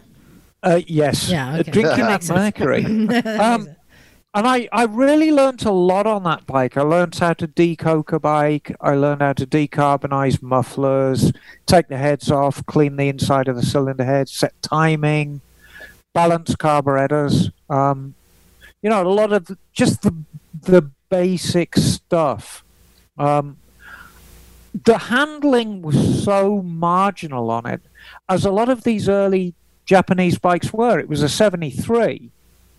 So the handling was just awful, factory. But you soon learn the effects of having loose head bearings or low tire pressures. You learnt sort of cause and effect because it was so marginal to begin with. If your tire pressures were like 5 psi low, the thing would throw you off. so you learn preventative maintenance just to be able to keep this thing safe. Nice. See, and, Yeah. and do we have any um, two-stroke triples here in the U.S.? We did Oh, we have the, we have the KH. You didn't have the KH, I don't think. Um, I know they sold them in Canada. You had the Suzuki's. Um, the 550 was the middle ground. The, the baby was the 380. Then you had the 550, and then the uh, the big boy was the Water Buffalo. All right, I'm putting that on my future future bike list. I want a two-stroke triple. That just sounds They're quite interesting Perfect. to ride. There's nothing quite like them. There's nothing that sounds like a triple. Don't they have names like the Widowmaker and things like that? well, the Widowmaker, the Widowmaker was a name that was kind of thrown around a lot. Um, Thought that was the Kawasaki, But- wasn't it? Well, Yeah. you know, the Kawasaki kind of rightfully earned that the H1 because it had all the power and none of the handling. Yeah. Um, and they actually they they kind of changed that name to the H2 when it came out. The H1 was a 500, and the H2 was a 750. But the 750 was almost a more civilized bike than the 500. The So was the- 500 was very visceral. Um, the 750 Kawasaki had learnt a lot about power delivery and handling by the time the first 750 had come out. It was three years after the 500, and it was a very different bike. And I was trying to remember was the issue with the handling was it the frame itself or was it suspension? Yeah, it was the frame itself. Yeah. Um, They they had a know, high speed wobble, didn't they? they had a low speed wobble as well. They had a wobble bloody everywhere. Um, the it's that power to weight ratio. You see, the thing is, if you look at the frame on a Triumph, it's very very heavy gauge s- steel tube, and then where you have like the headstock or where you have the swing arm mount, it's big heavy cast pieces. And what they do in the factory, they'd kind of plug them together and actually braze them. And it's a very, very solid joint. Now, the Japanese manufacturers figured out this power to weight ratio thing. So if you make your bike lighter, it's going to go faster. So they were experimenting with thinner gauge steel, and maybe, you know, the quality of the steel wasn't as good. And as well, you know, styling became important. You know, English bikes, as handsome as they are, you kind of got what you got. It was very much they were beautiful because of function. Well, look at the Rickman frames. I think that's a great example. Mm-hmm. Right, exactly. Rickman is a beautiful bike, but it's beautiful born out of functionality, and it became beautiful.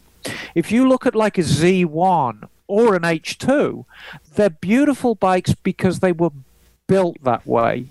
And in order to build a bike beautiful, sometimes you have to do a few kind of corner cuttings with curves on the frame. And maybe where you should have a straight edge, you've got a curved edge, and that lends flexibility. So, you know, all of these early Japanese bikes that I cut my teeth on really had a fearsome reputation for bad handling, and they knew how to make all the power. So Nice. there you go. It's on my list now. Hey, and joining us just in time to start reading emails, it's award winning Mike. What's up, Mike? What's up, Mike? coming coming to you live from the beach with the family. Hey. Hey, Hey, Freya. You really are at the beach. So Hey, What, Marie. what beach do you you guys have any? Do, do you have any further questions for me, by the Liza, about my early Yeah. biking days? No, We I like I like to- I like that we did the first, and I think we'll do some more of these series, and I'll come up with a different theme, and we'll we'll get some more stuff out of it. I have a question. yeah. Yes.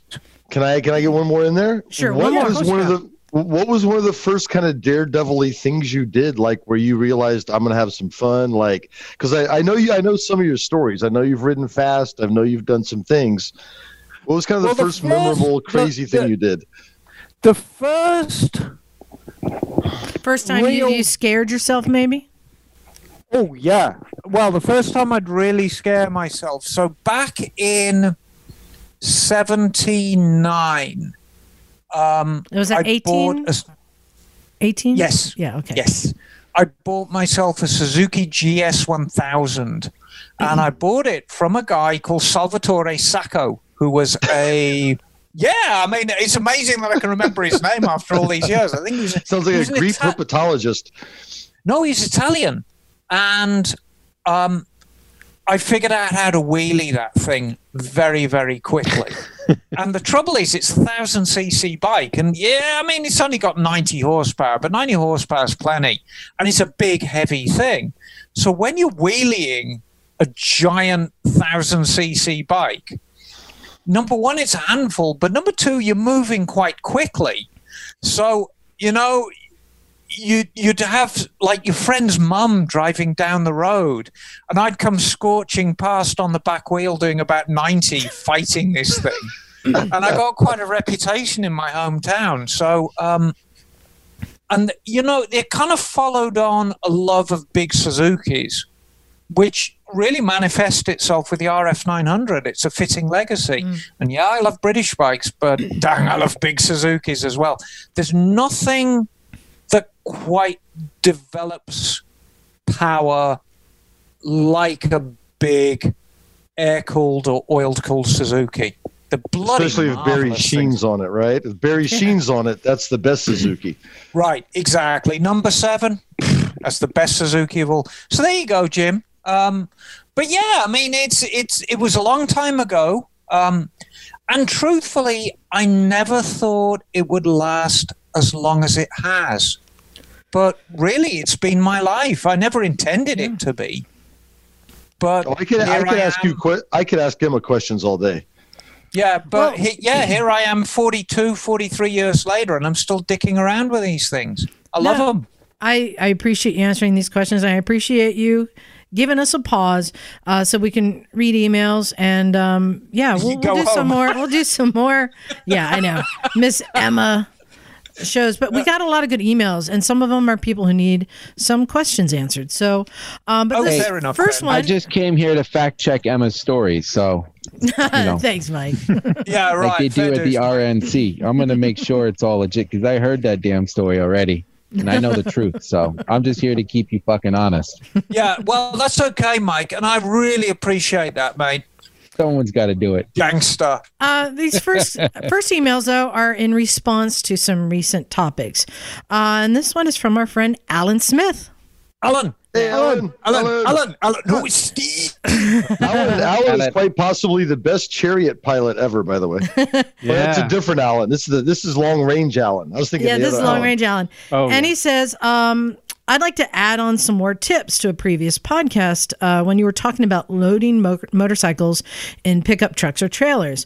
Uh, if there's a shallow ditch or depression in the road, back into it to lower the back of the vehicle.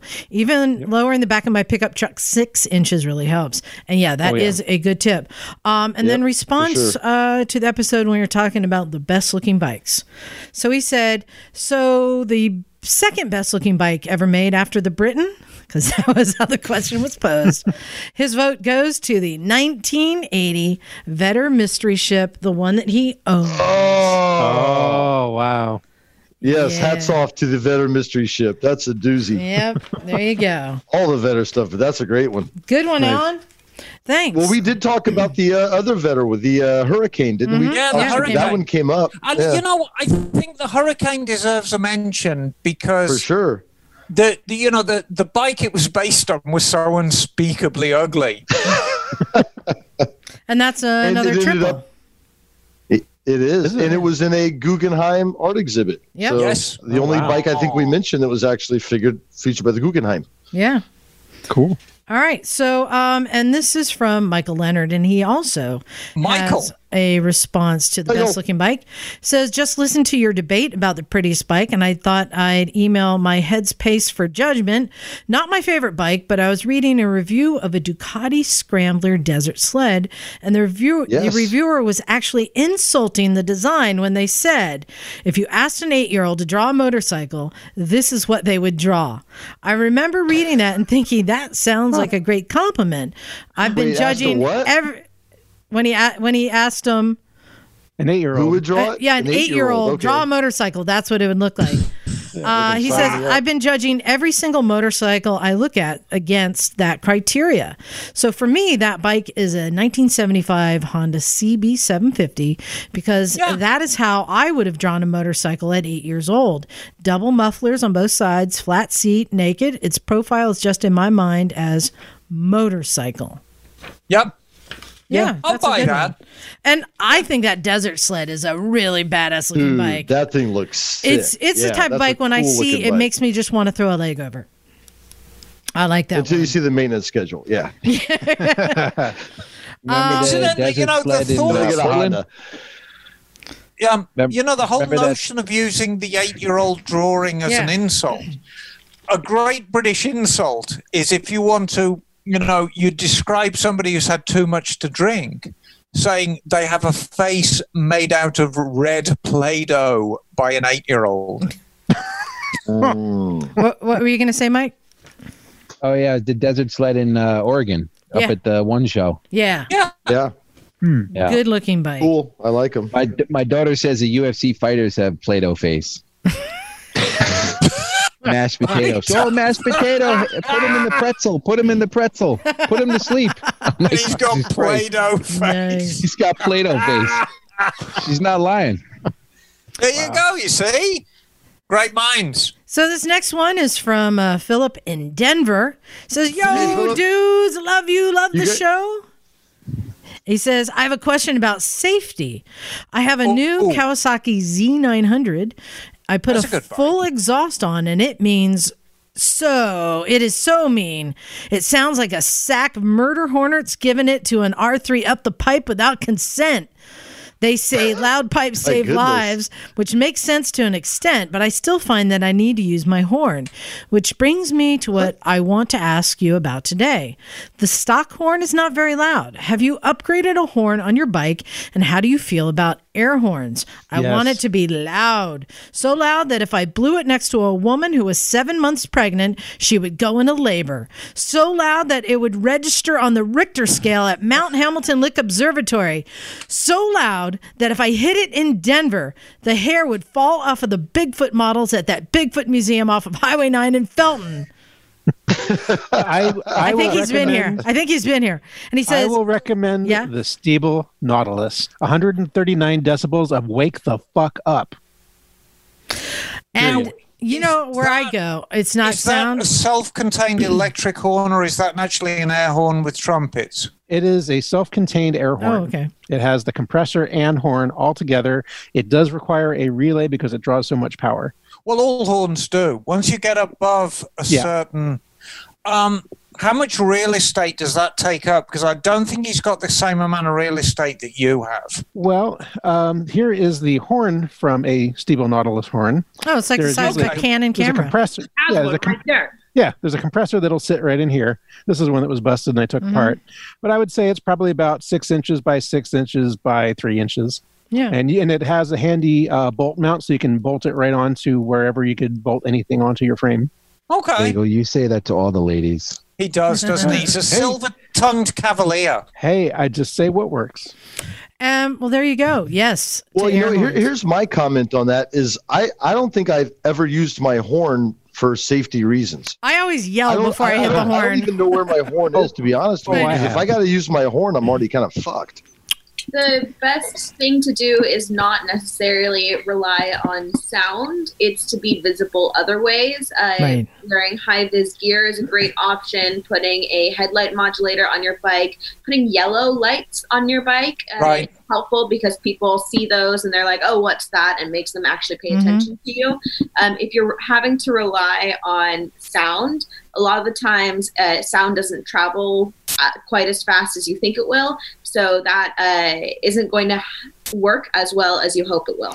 Yeah, uh, and I Sounds agree. Uh, preemptive. for me, it is about lighting and visibility because you don't want to be reacting to somebody's action. You want to preventing. You want to prevent their action. Yeah, you have, you have Yeah. to pretend you're invisible. Mhm. Like you're you're straight up invisible. So yeah, maneuver. Don't But, use your horn. um, That'd be my advice. But ju- yeah, I mean, I'm sure he wants to upgrade the horn. The the advice I'd give, by all means, do it. Do it through a relay, as Bagel says. But remember, be careful where you bolt a horn that is larger than the one you've got. If it's anywhere around the bottom triple tree, make sure it doesn't encroach on the fender. Because if the first time you do an emergency stop, your front fender gets smashed up by the horn, not a good look. Conversely, the other place for the horn is, you know, right around the frame under the front of the gas tank. But remember, there's a lot of heat coming off the pipes. So if you get it too close to the pipes, you're going to melt it. So think carefully where you're going to put a larger horn. Well, and I'll share this story. I've shared it before, but I had just bought a new to me a used bike. It was the BMW, um, the 1100 RT, and I was out riding it, and somebody started to cut me off, and I reached for that horn, and I hit it, and next thing I know, I'm about to be hit from behind by a semi, and I my reaction was to leap from the bike. Fortunately, I didn't leap because I then realized it was my own horn that I heard and not a semi, but it was so loud and it was mounted like underneath the seat that to my ears it sounded like there was a semi coming up behind me. And my, my reaction was to jump in the air away from the bike. So you just be careful where you mount it. um, but he does have one more thing to say. Oh, He says, Oh, and Emma is right. Stretch Busa for the win. right. Everyone loves a stretch Well said. Well said. Nice. We saw some Only cool bikes in in Florida. Florida. Oh, this is a good one. Um, Mycah, you're going to enjoy this one. Oh, Uh. This one is from Scott and Cordelia. He says, Scott. "Hey everyone, I know this is an this is inconsequential given the fires raging right now, and so many of you evacuated or having lost your homes, and I wish nothing for the best of you all. Um, but uh, I still think this is something positive, so I want to share it. And this is exactly when you share something positive. Uh, he says, I was out with a friend at some MX races this weekend. Uh, I've never been to an MX race before. In the little cool. kid classes, more than half the participants were girls. My friend, whose son races, said that's normal with this racing group. So great that so many parents are getting their little girls in the hobby. Those little girls are going to grow up with kids of their own, and motorcycling won't be some dangerous, evil sport. It'll be something their kids are brought up into. We're going to have more riders, a bigger community, more support for vendors and manufacturers, and it was just awesome to see. Thank you for the part you and all the misfits play in encouraging women to ride, which surely filters down to women helping their daughters ride and dads being more open to helping their daughters ride. My best to you all. And yeah, and like to Mike, who's raising a daughter with bikes, you know, who is going to feed that too. So that is such a cool thing to see. I'm so glad so many parents are getting their kids into that. And that is going to be the future of motorcycling right there. Yes. That's Awesome. Yeah. So thank you for sharing that. All right. Got a couple more. Oh, here we go. Uh, let's see. Jim, I think you'll appreciate this one. Okay. Uh, this one is from our friend Rowdy Reimer. Oh, Hey, Rowdy. rowdy. Oh, I. And uh, he says, I'm currently listening to podcast 379, where Jim is explaining how the name Devil's Tower comes from a mistranslation of a Native American name for that formation. And this reminds me of a story behind the naming of a very small town in Texas named Mobeetie. He says, according to the story, Mobeetie was originally named Sweetwater, and when the town got its first post office, it was brought to the attention of the folks there that the name Sweetwater had already been taken, and they needed to come up with another name. So someone got the idea of asking a Native American what the equivalent word for Sweetwater was in their language. The response? Mobeetie. Little did the townsfolk know, but Mobeetie actually means buffalo shit. That's awesome. He says, I have no idea if this story is actually true, but having spent a good deal of my childhood living in towns nearby, I kind of like to think that it is. I'm going to name my met- next pet Mobeetie. Mobeetie. That's great. That's awesome. They got trolled into naming their town Buffalo shit. That's true. I know. All right, we got one more. Uh, this one is from Ryan. Uh, Ryan Thomas. He says, "Hey Misfits, I'm from Hello, I'm from Missoula, Montana, and I just recently started Oh, listening to your show. I've been enjoying it greatly, and I've been listening to five or six episodes a day trying to get caught up. Whoa, Oh, and it's, it's not even winter that's like ten to twelve hours. Wow, Hasn't even Wow. snowed yet. wow. He says, Well, the, the early episodes We, were no, we should send him a prize. Yeah, I didn't digest that much. Well, here we can help him out because he needs our help. He has a question. He says, Okay. I'm in quite the situation. I've got my first commissioned frame off build, but in the middle of my build a few months ago, I was forced to vacate as a house I was renting sold, along with my luxurious two car garage. I had to put the entire project on hold for what felt like forever while I packed and tried to find a new place to live. Fortunately, my client has been very understanding, and now I'm in a two bedroom apart- apartment quietly scrubbing away at the engine. I can't, I managed to sneak past my landlord and neighbors. I'm saying fuck it and getting it done no matter what. I can't afford to rent my own shop space yet, but that's the goal. Uh, but for now, the bike I'm building is a 1977 XL350, and I'm going with an upturned brat style seat, and I'm going to keep the original paint on the tank because it has great patina. I'm just going with several coats of clear on that. It will be getting clip ons and a set of CB length forks. Should rip stoplight to stoplight. I'm still trying to figure out how to make a ventilated mini welding paint booth in my kitchen, so I'm not sure how that's going to work yet. Any hmm. suggestions would be appreciated. Uh, and he says, anyway, you, you guys are inspiring me to keep it going, and I really appreciate all of you. I'll keep you updated and, and I'll send pictures when it's done. Every once in a while, my girl will let me borrow her 1972 XL 250 to go for a ride to get my riding fix in. Uh, I also have a 1979 CB 750 that I bought as a complete pile of parts for 240 bucks that I will be attempting to assemble after I'm done with the 350. So, indoor painting, uh, what do you guys think? No, not a good Breathe idea. deep. Good way of getting high. Um, I, Good way- I, good I way do of have losing your apartment too.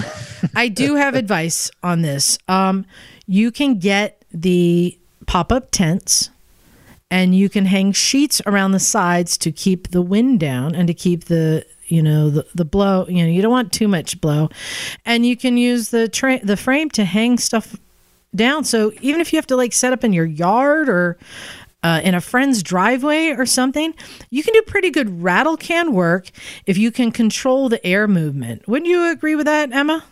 Oh yeah. Um, you know, it's it, it's all about air movement and temperature. Mm-hmm. And you know, um, Missoula's got a fairly fairly stable climate. So I think if you if you pick your days, I mean the whole of the Midwest, you know, you can say, okay, it's summertime, so we're going to get this. It's fall, so we're going to get this. Um, but yeah, don't paint inside, mate. You'll you'll literally do your head in. Ooh, I'll go one better. If you can find a construction site with a porta potty, there's your painting booth. There you go. Yeah, night, nighttime paint jobs. There you Just go. make sure you roll it out by 5 a.m. Hey, Exactly. You And, can um, there's a guy on my road on Branson 40. He just set up a paint booth right on the road, and you could see it because he had it open. He was sanding his car down for the past two days.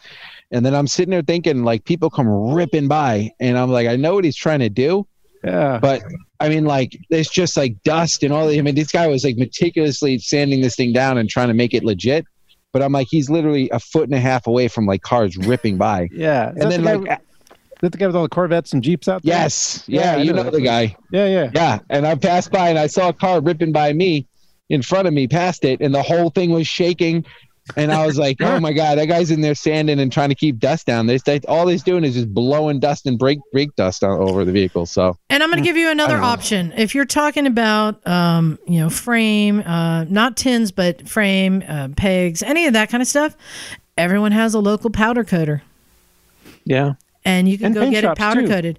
And if you're looking for a deal, if you're getting it black and you tell them you're willing to wait for the next job they're doing and they can do this on the side, you can get a pretty good price on it. Yep. Yeah, and Yeah. you know? I'm tempted to get him to say the same thing on the tank. If he gets chummy with a local paint shop and just say, hey, man, I need you to flash over some mm-hmm. semi gloss mm-hmm. clear over the top of this um, and throw the guy 20 or 30 bucks, Yeah. they'll probably do it. and well, you don't that need to be a good welder if you got a good powder coat guy. You know, Right, because it fills in. It fills in. It fills in the bird shit marks. so there there's some good tips and I think we've done a lot of these. I mean, I have a auto part or a auto body down the street and I've knocked on their door and said, "Hey, um, what colors are you shooting this week? I got something I'm looking to get done, you know." And um, it's really it's all about the prep and then the the sanding, polishing afterwards. The painting um it's not that hard to do. It's really about all the work you do before and after. Right, and it's it's tempting, especially if you're trying to make a name for yourself out of the box, to do it all yourself. And in truth, somebody like me who's made a very very good living about fixing mm-hmm. bikes, and you know still churns out show-winning bikes. I've got a network of people Yeah. and I, although I know how to, I don't paint anymore. It's too much hassle. So this guy does my paint. This guy does my polishing. This guy does my chroming. This guy does my powder coating. And this is a network I've built up. And it's I- not just because of the hassle. So it's it's so I don't stink out the house, you know, shooting a frame Eh, or Well, you know, set up a something. chroming. if I was going to buy a house, I'd rather buy a house from you know people who built it with the you know individual trades who do what they do very well than one guy who's pretty good at everything. Yeah. Right. You know, There you and I'll tell you another thing is painting. Oh fuck a bunch of painting. If this he's trying to paint at his house right now, let me tell you something about painting on your house. You ever hear fucking wet sanding your fairings in a tub? Get used to it. Not fun. Yeah, Mike knows It all about sucks. it. Ah, Um, fucking horrible. And then if you're gonna do it, don't get the cheap paint. You got to buy automotive paint. And then, Yeah. like they said, you got to polish it. You got to get all the stuff to buff and polish it. It's like fuck that, man. Bring And it to somebody. Yeah. Let Yeah. me tell you, nothing stinks like automotive paint. Nothing on the face of the earth. And that's coming from Marsha Assblaster. Yes, exactly. Um, and he has uh, one more thing. He says, as far as my up the butt bike, Oh, I'm, yeah. I'm torn between a West Coast Choppers CFL 3, and that's when Jesse was still building them, and an MV Agusta F4 LH44. My cost is high, but I promise whoever would do this deal that they're getting a bargain. I'm sure I will quickly forget about the how of getting one of those bikes when I get done riding the one I get and realize I filled my pants from the back and the front. There you Oh, Thanks, Ryan. He says, P.S. Liza, your CX500 Turbo sounds like a blast, and it is. I'm I'm really I'm really happy that that turned out to be a good experience riding the CX500. Um, yeah, I rode it a bit uh, last week during in the smoke. It was a good escape.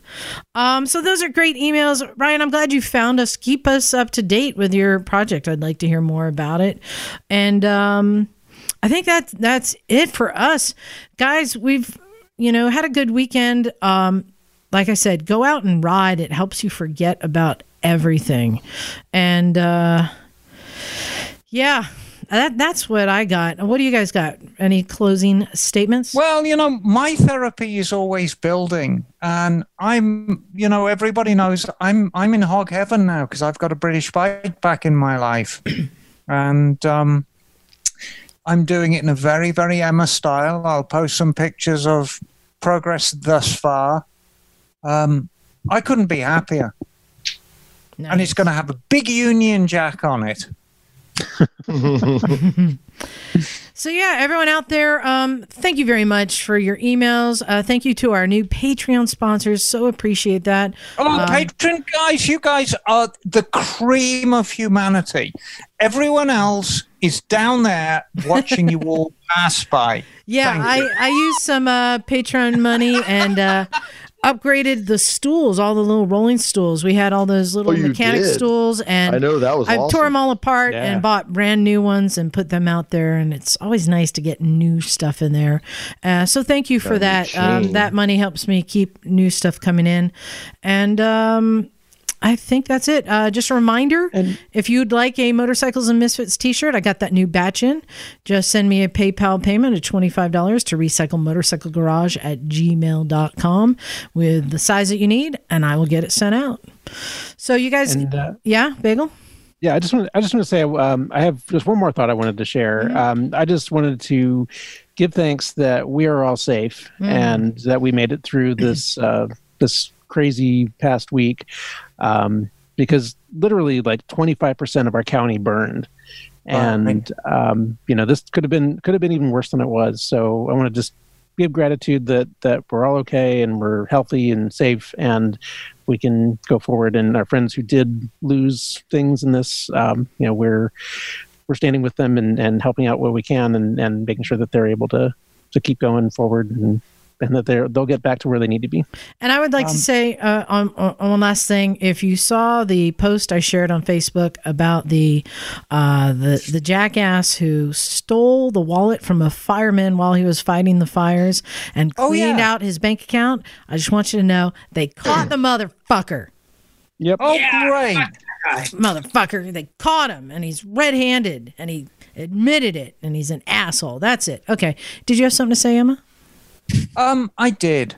And as a parting gift, September is just around the corner.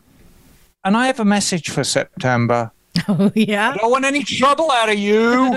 You come in, you sit down, you sh- shut up. Don't try anything, September. We're watching you. Yeah, you're on notice, September.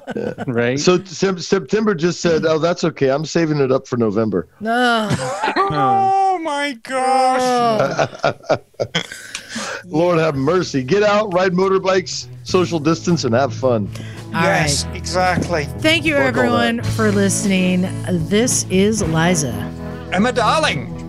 Bagel. Charley. Mike Mycah. and Mike. Ah, Naked Jim, son. And we are out of here. cool, cool. Cool. Cool, cool.